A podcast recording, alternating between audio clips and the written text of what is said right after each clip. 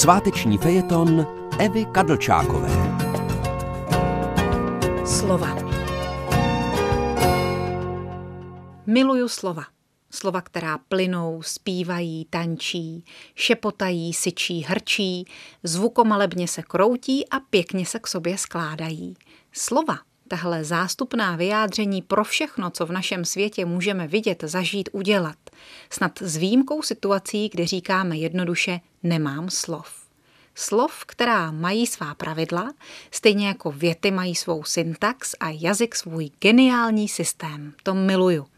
A proto se slovy celý život obklopuju. Čtu je a vrním si blahem, když mají melodii a rytmus. A když navíc dávají smysl a tím, co nám sdělují, otevírají nám nové pohledy, nové obzory.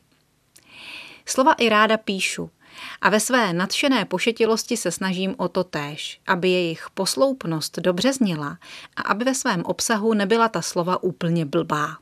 Slovy vás oslovuju. Pokaždé, jak otvírám pusu, přeju si, aby to, co rty projde do doby, než ústa zase zavřu, mělo hlavu a patu, vtip a libozvučnost. V běžném životě si tak vysoké cíle nekladu.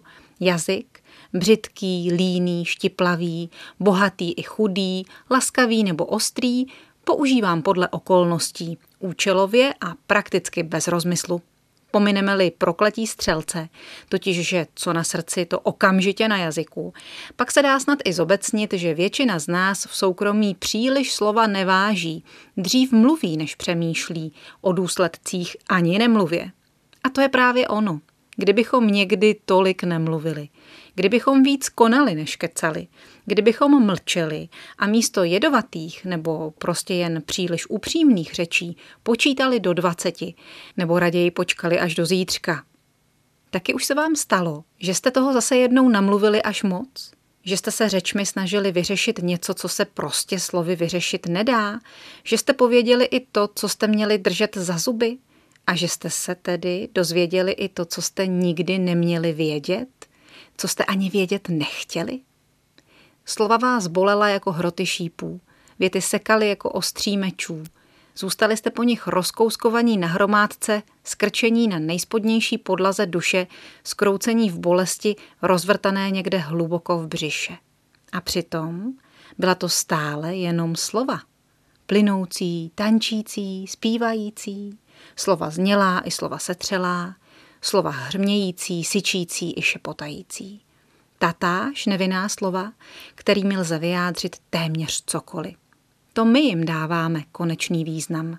Tím, komu je říkáme, jak a v jakém počtu.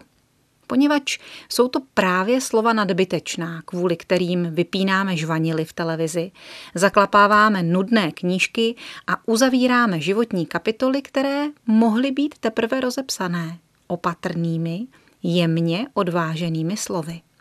Je mnoho důvodů k tomu milovat slova, ale protože je nelze vzít zpátky, je i proč je nenávidět.